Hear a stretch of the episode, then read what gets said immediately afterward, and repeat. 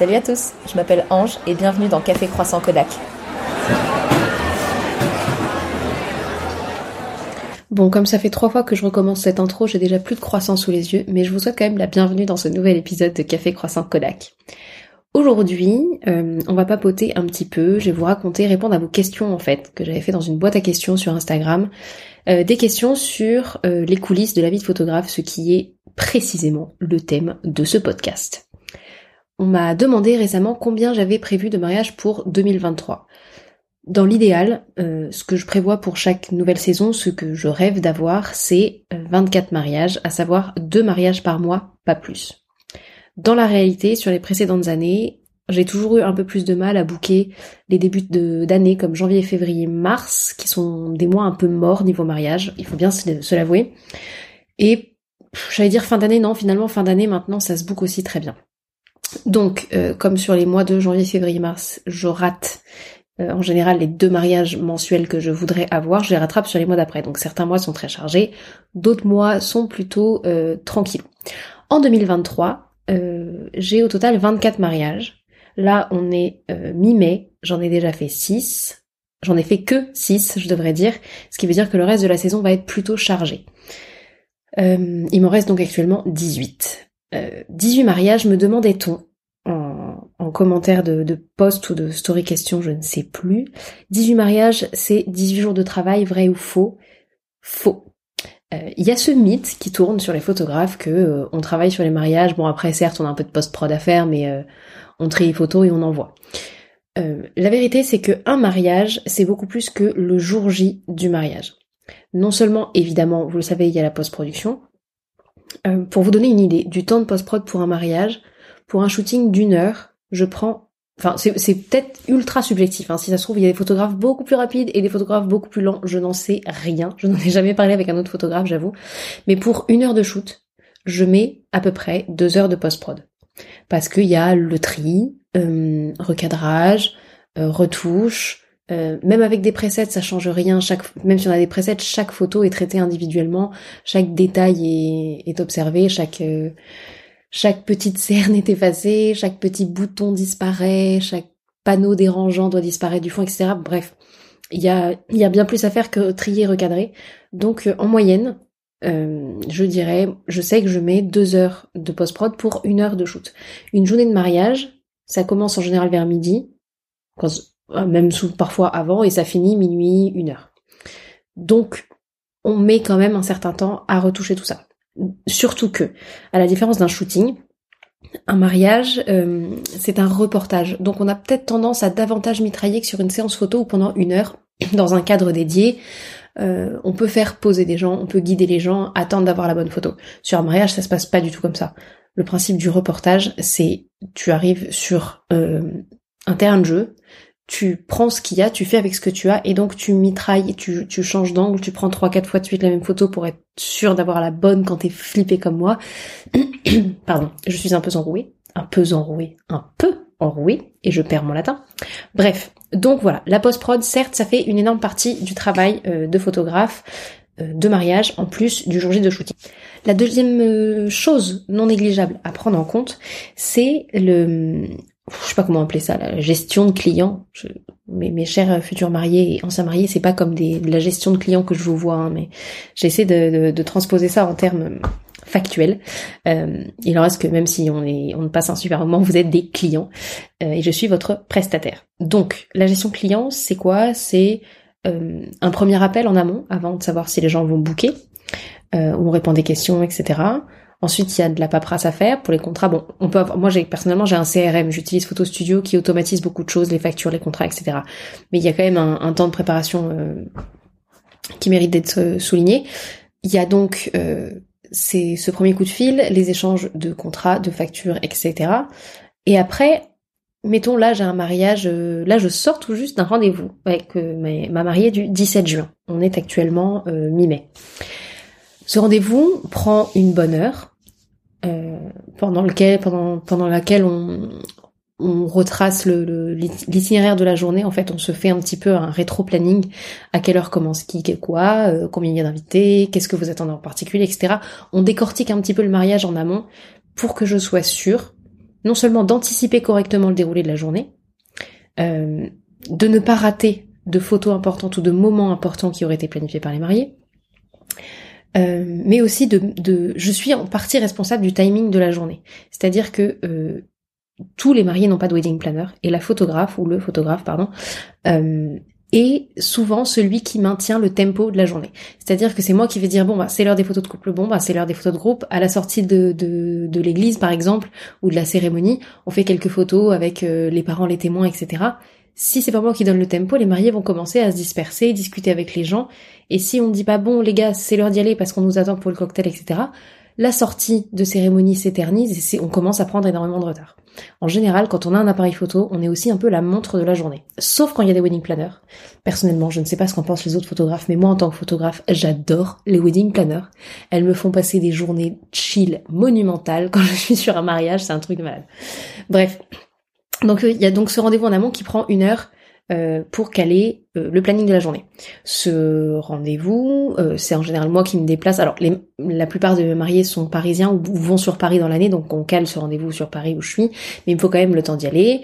Il y a les frais, on paye, je leur paye un café en général quand ils se battent pas pour payer, parce que j'en ai quelques-uns qui sont un peu chenapants, dirons-nous, et qui veulent absolument payer leur café, alors que bon, quand même vu le, enfin vu le prix de la prestation, je, je ne surévalue et sous-évalue pas mon, tarif, mais euh, je, pars du principe qu'un prestataire qui prépare un mariage comme ça avec vous en avant peut quand même vous payer le café quand il vous fait venir pour faire le rétro-planning. Mais bon, euh, donc voilà, ça, prend un petit peu de temps à planifier. Une fois que ce rendez-vous est terminé, euh, si ça se trouve les autres photographes font pas comme ça, je sais pas.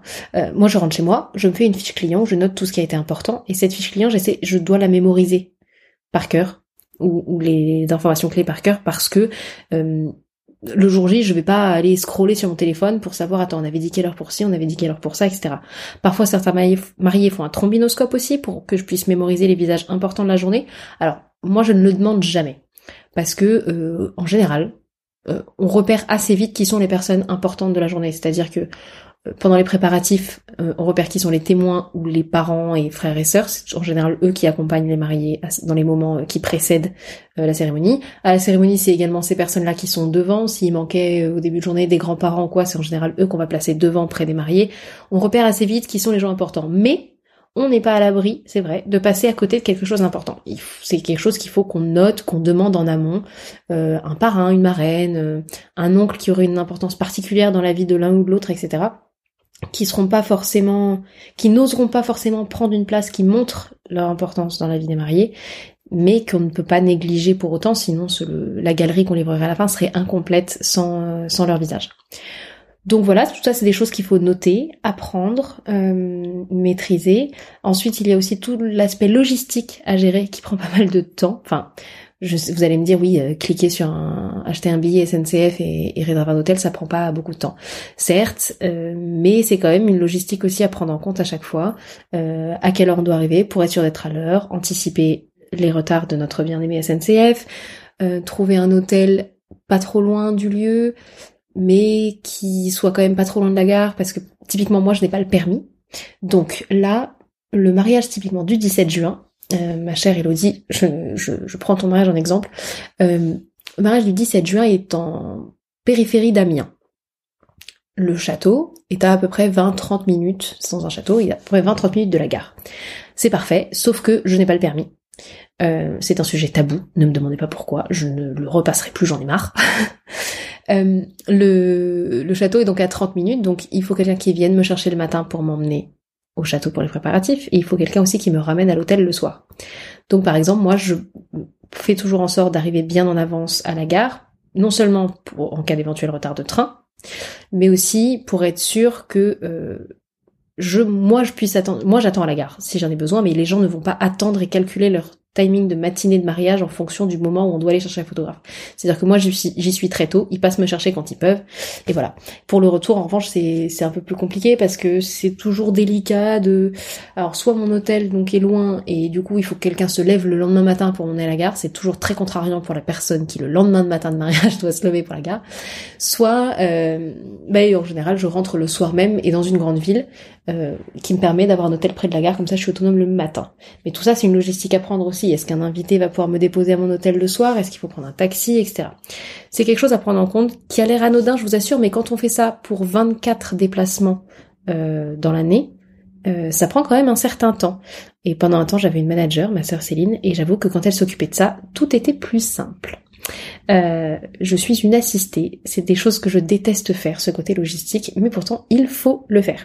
Et ça prend beaucoup de temps. Ça prend beaucoup de temps euh, à faire, mais ça prend beaucoup de temps dans la tête. En fait, il y a une charge mentale quand on est photographe. Je sais pas si, euh, je sais pas comment cet, épisode va passer parce qu'on va me dire t'en fais beaucoup quand même pour un métier qui a l'air, qui a l'air un peu chill. Mais je vous assure qu'il y a une charge mentale énorme sur l'organisation d'une journée de mariage simplement parce que on va pas couvrir, euh, on va pas juste faire un shooting maternité ou je ne sais quoi qui, qui peut être décalé s'il y a un problème. Un mariage, s'il y a le moindre truc qui se passe mal, la moindre coordination qui n'est pas bien faite, vous foutez en l'air la vie, enfin la, journée la plus importante de la vie d'un couple, ou une des journées les plus importantes de la vie d'un couple. Vous savez très bien euh, que, enfin moi personnellement, je sais combien les gens mettent dans une prestation de photographe, de DJ, de traiteur, la location d'un lieu, etc., le moindre prestataire qui merde, eh ben honnêtement, les mariés sont en droit de leur en vouloir. Ils investissent beaucoup de temps eux-mêmes et beaucoup d'argent pour ça, donc il y a une certaine pression sur les épaules. Et cette pression fait partie de la charge mentale qu'on oublie un petit peu chez les photographes, qui est quand même bien présente. Euh, donc voilà pour euh, déjà tout ce, cet ensemble de choses qu'on ne mesure pas euh, dans le, travail d'un photographe. Donc, un mariage égale deux heures de post-prod pour une heure de shoot. Un mariage, du coup, c'est en moyenne entre 10 et 15 heures de shoot, donc euh, ça fait beaucoup, beaucoup d'heures de post-prod. Euh, les rendez-vous clients en amont, les coups de téléphone, la gestion de la paperasse, et, et la logistique autour du mariage. À tout ça, il faut ajouter, qui n'est pas propre à chaque mariage, mais qui est propre à l'activité de photographe, comme à celle de n'importe quel entrepreneur. Hein, on n'est pas, on n'est pas les seuls dans le dans le bazar. Euh, tout ce qui est déclaration euh, d'URSSAF, euh, de TVA, d'impôts, etc. Donc cette comptabilité qui qui rajoute des choses à faire et qui pèse encore une fois sur la charge mentale parce qu'on n'est pas salarié, on n'a pas la tranquillité d'un salaire qui tombe à date fixe chaque mois. Euh, les revenus dépendent du nombre de, mariages et de shoots qu'on fait, donc euh, il y a quand même cette petite euh, cette petite pression. C'est pour ça, j'en avais parlé dans un post Instagram, et pas mal de, ça avait fait écho, je crois, à pas mal de photographes. Ce, stress quand j'ouvre en début d'année mes, mes dates de réservation pour l'année d'après. C'est-à-dire que là, en janvier et février 2023, j'ai ouvert mes réservations pour l'année 2024, qui est en train de bien se bouquer. merci beaucoup à vous. Mais il y a encore des places, n'hésitez pas.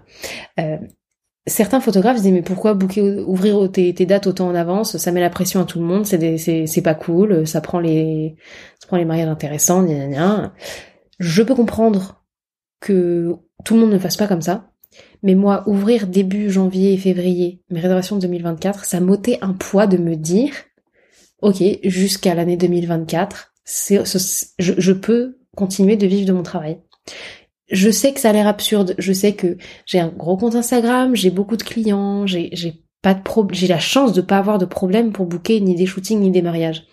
Mais rien ne me dit que ça va continuer comme ça, je veux ça peut littéralement s'arrêter en un claquement de doigts. Donc moi, j'ai je fonctionne comme ça, j'ai besoin de cette tranquillité, de cette sérénité de savoir que demain je travaille encore, que demain, que dans deux mois, que dans un an, je travaille encore. Donc toutes, toutes ces, ces angoisses qui là pour le coup ne sont pas liées uniquement euh, à la vie de photographe mais à la vie d'entrepreneur de manière générale, euh, pèsent sur le travail, sur le temps de travail euh, d'un photographe et, sont à prendre en compte quand on se demande mais pourquoi si cher, mais pourquoi autant de temps pour livrer les photos, mais pourquoi voilà.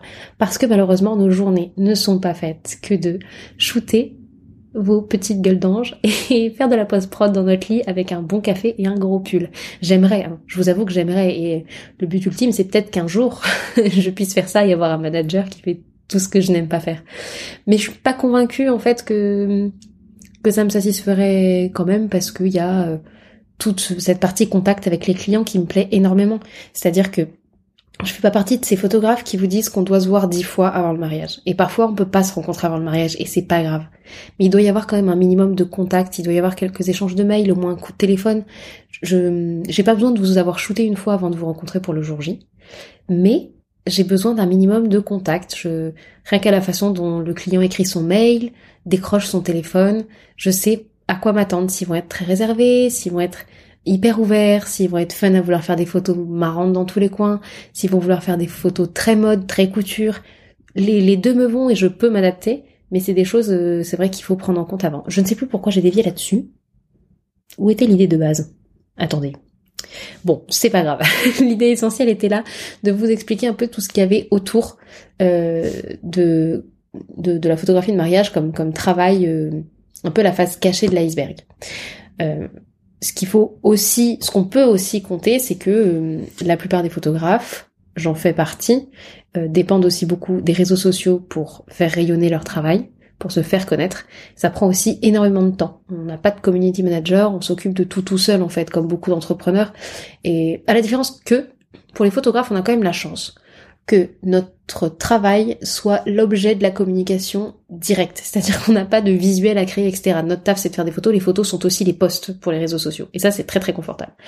Mais euh, ça prend quand même du temps de sélectionner, de, de trouver des légendes, de créer une communauté, etc. Ça, ça, c'est quand même extrêmement chronophage et parfois très frustrant, parfois très frustrant, parfois très très encourageant, très agréable. On a quand même, enfin perso, j'ai la chance d'avoir une communauté hyper encourageante. Euh, qui, quand je parle de, de, de fatigue, de burn-out ou quoi, est hyper à fond derrière moi et ça fait un bien de malade. Mais euh, on n'arrive pas à ça sans rien. Je dis pas du tout que je vous mérite, hein, mais euh, quand même il y a, y a eu du travail derrière pour en arriver là. C'est-à-dire que ça fait cinq ans que je poste régulièrement, que je vous raconte les hauts et les bas, que je vous montre euh, mes, mon travail que je pensais réussir il y a cinq ans et que je trouve atroce maintenant, mais vous êtes là depuis le début. Et forcément, ça a pris énormément de temps. Donc tout ça fait partie euh, du taf euh, qu'on ne voit pas forcément, qu'on ne, auquel on ne pense pas quand on se dit il lui reste 18 mariages dans l'année, ok, il lui reste 18 jours de taf, c'est quand même la belle vie d'être photographe. Alors, maintenant qu'on a remis les points sur l'île là-dessus, je dois vous avouer que oui, c'est quand même la belle vie d'être photographe. Parce que je vais pas non plus, euh, j'espère que vous ne, que vous n'avez pas pris ça comme ça au début, mais je vais pas vous faire croire que la vie de photographe c'est dur parce qu'on s'acharne et parce que c'est super dur. Oui, pendant les premières années, quand il faut se faire son nid, se faire sa communauté, trouver ses clients, au début c'est dur. Mais la situation actuelle que j'ai grâce aux précédentes années de travail et grâce à vous qui suivez mon travail sur les réseaux sociaux, sur mon podcast, etc., c'est quand même un taf complètement incroyable. C'est-à-dire que je sors de chez moi pour aller shooter uniquement, pour rencontrer uniquement des gens qui s'aiment, euh, qui font un foyer, qui ont des enfants, qui se marient, qui fêtent quelque chose.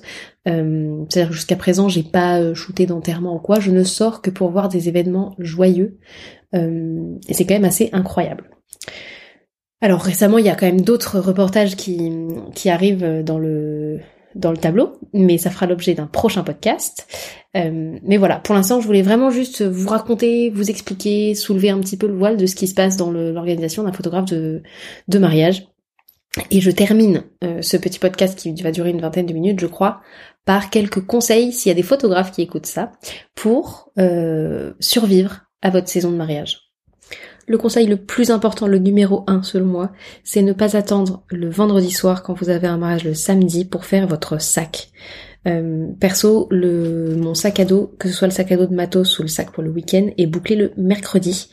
Ça me permet d'avoir l'esprit tranquille dans les deux jours et surtout, euh, si jamais j'ai oublié quelque chose, j'ai le temps d'y penser le jeudi ou le vendredi et pas le samedi matin dans le train en me disant eh merde j'ai oublié le flash, euh, une carte mémoire, euh, des chaussettes pour le dimanche matin, j'en sais rien. voilà. et quand je dis préparer en avance, je ne parle pas que du sac de matos, je parle aussi du sac pour votre week-end.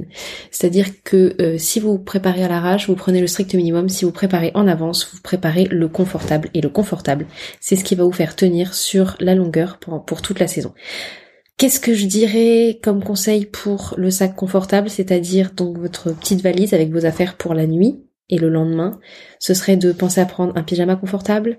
Euh, perso, je prends toujours une trousse de toilette, pas du tout avec le strict minimum, je prends absolument toutes les étapes de ma skincare euh, du matin et du soir, comme ça, ben, même s'il est 2 heures du mat quand je rentre à mon hôtel, je me démaquille, je me mets, je, mets le sérum, la crème, le, je fais la totale. Et ça me permet d'avoir le confort de me réveiller le dimanche matin éclaté de fatigue, certes, mais avec une jolie peau. Ça a l'air débile, mais honnêtement, ça joue sur le long terme, ce genre de choses. Euh, donc le pyjama confortable, parce que euh, quand on dort pas chez soi, on peut au moins se taper le luxe d'avoir euh, quelque chose dans lequel on est bien pour dormir. Qu'est-ce que je peux vous recommander aussi Un thermos, parce que quand vous êtes dans un hôtel ou dans un gîte, vous avez toujours moyen de vous prendre un grand café que vous siroterez pendant tout le trajet en train ou en voiture après, parce que concrètement, dans le train, le café n'est pas incroyable. Et si vous l'achetez à la gare, il est hors de prix. et aussi, qu'est-ce que je peux vous dire? Une tenue super confortable pour le train. Parce que quand on rentre de mariage dans le train, on a un peu mal au dos du matos qu'on a porté toute la journée, on se tient un peu mal, etc. Moi perso, j'ai toujours un pantalon un peu un peu loose, un gros sweat à capuche et un, un petit body euh, bien près du corps dessous, comme ça si je me tiens mal et que mon sweat se lève, etc. pendant que je me tiens mal pour ma post-prod ou parce que je dors simplement, et eh ben j'ai pas à me soucier de à quoi je ressemble. J'ai peut-être l'air d'un gros sac, mais au moins je suis à l'aise et c'est quand même super confortable. Euh, j'ai remarqué honnêtement sur les dernières saisons que quand je ne néglige pas le confort euh, des trajets, je suis en forme plus longtemps sur la saison. C'est-à-dire qu'en fait, on a tendance à se dire oui, bon bah ça va, c'est deux heures de train, c'est pas grave. Oui, mais non, parce que on passe littéralement notre saison dans le train et c'est une grosse partie des moments qui nous épuisent en fait, mine de rien. Euh, donc si on peut commencer à grappiller un petit peu de récupération sur les trajets au lieu de s'enfoncer euh, dans la fatigue, le mal au dos, etc. Euh, pendant les, les allers-retours SNCF, et eh ben, eh ben protégeons-nous un petit peu. Voilà, ça c'est les petits conseils, petits conseils de trajet. sinon, quoi d'autre un truc euh, vraiment tout bête, mais il y a toujours, euh, quand on a un, mariage euh, par samedi, plusieurs samedis à la suite, il y a toujours ce moment où on se dit attends, il faut que je vide mes cartes mémoire, il faut que je formate et il faut que je mette mes batteries à charger, ma batterie de mes batteries d'appareil photo, mes batteries de flash, ma batterie externe de téléphone portable, j'en ai toujours une sur moi perso, euh, ma batterie d'ordinateur si j'ai envie de faire de la post prod dans le train, etc. Ça fait beaucoup de choses à faire charger et on court après les prises chez soi, etc. Moi j'ai fait ce petit truc débile euh, dans mon bureau qui a l'air euh, tout con, mais une un poste de chargement où j'ai six une multiprise avec six prises une pour les batteries d'appareil, une pour les batteries de flash, pour batterie de mon, pour mon ordi, pour la batterie euh, externe, pour mon téléphone, etc. Et ça me permet en fait quand je rentre et que je décharge mes affaires du précédent mariage, je mets tout à charger tout de suite. Et comme ça, tout est déjà prêt pour le samedi d'après. J'ai un endroit dédié dans la maison pour recharger les batteries de mon matériel. Ça a l'air débile et ça a l'air d'un petit truc, mais je vous assure que ça m'a ôté un, truc auquel penser en permanence. J'ai aussi créé sur Notion une liste à cocher de toutes les choses qui doivent être dans mon sac de matos, dans mon sac euh, de voyage pour chaque euh, avant chaque mariage. Comme ça, j'ai pas à réfléchir à chaque fois est-ce que j'ai pensé à ci, est-ce que j'ai pensé à ça. C'est une liste que j'ai fait à tête reposée pendant les mois un peu creux de l'année en me disant si je veux être bien confortable sur sur un week-end de mariage, il faut que j'ai ça, ça, ça, ça, ça. Et comme ça, le mercredi, je, je fais ma, ma, ma, je passe en revue ma checklist, je mets tout ce qu'il faut dans les sacs et point. J'ai pas à réfléchir en permanence à ce que je dois mettre dans mon sac. On pourrait croire, je viens de calculer, c'est en fait ma sixième saison. On pourrait croire qu'au bout de six saisons de mariage, je sais par cœur de tête ce qu'il faut mettre dans son sac, mais non, toujours pas. Donc euh, la checklist à cocher, ça vous ça vous enlève un, poids, une charge mentale. Vous n'avez pas à réfléchir à chaque fois. Vous cochez, vous remplissez, et euh, c'est beaucoup plus simple. Le petit détail en plus, pour moi, c'est aussi de penser à prendre des snacks qui se conservent bien dans les tupperwares, dans mon sac, des snacks sains, parce que quand on passe son week-end à manger sur le pouce, euh, on a tendance à manger n'importe quoi.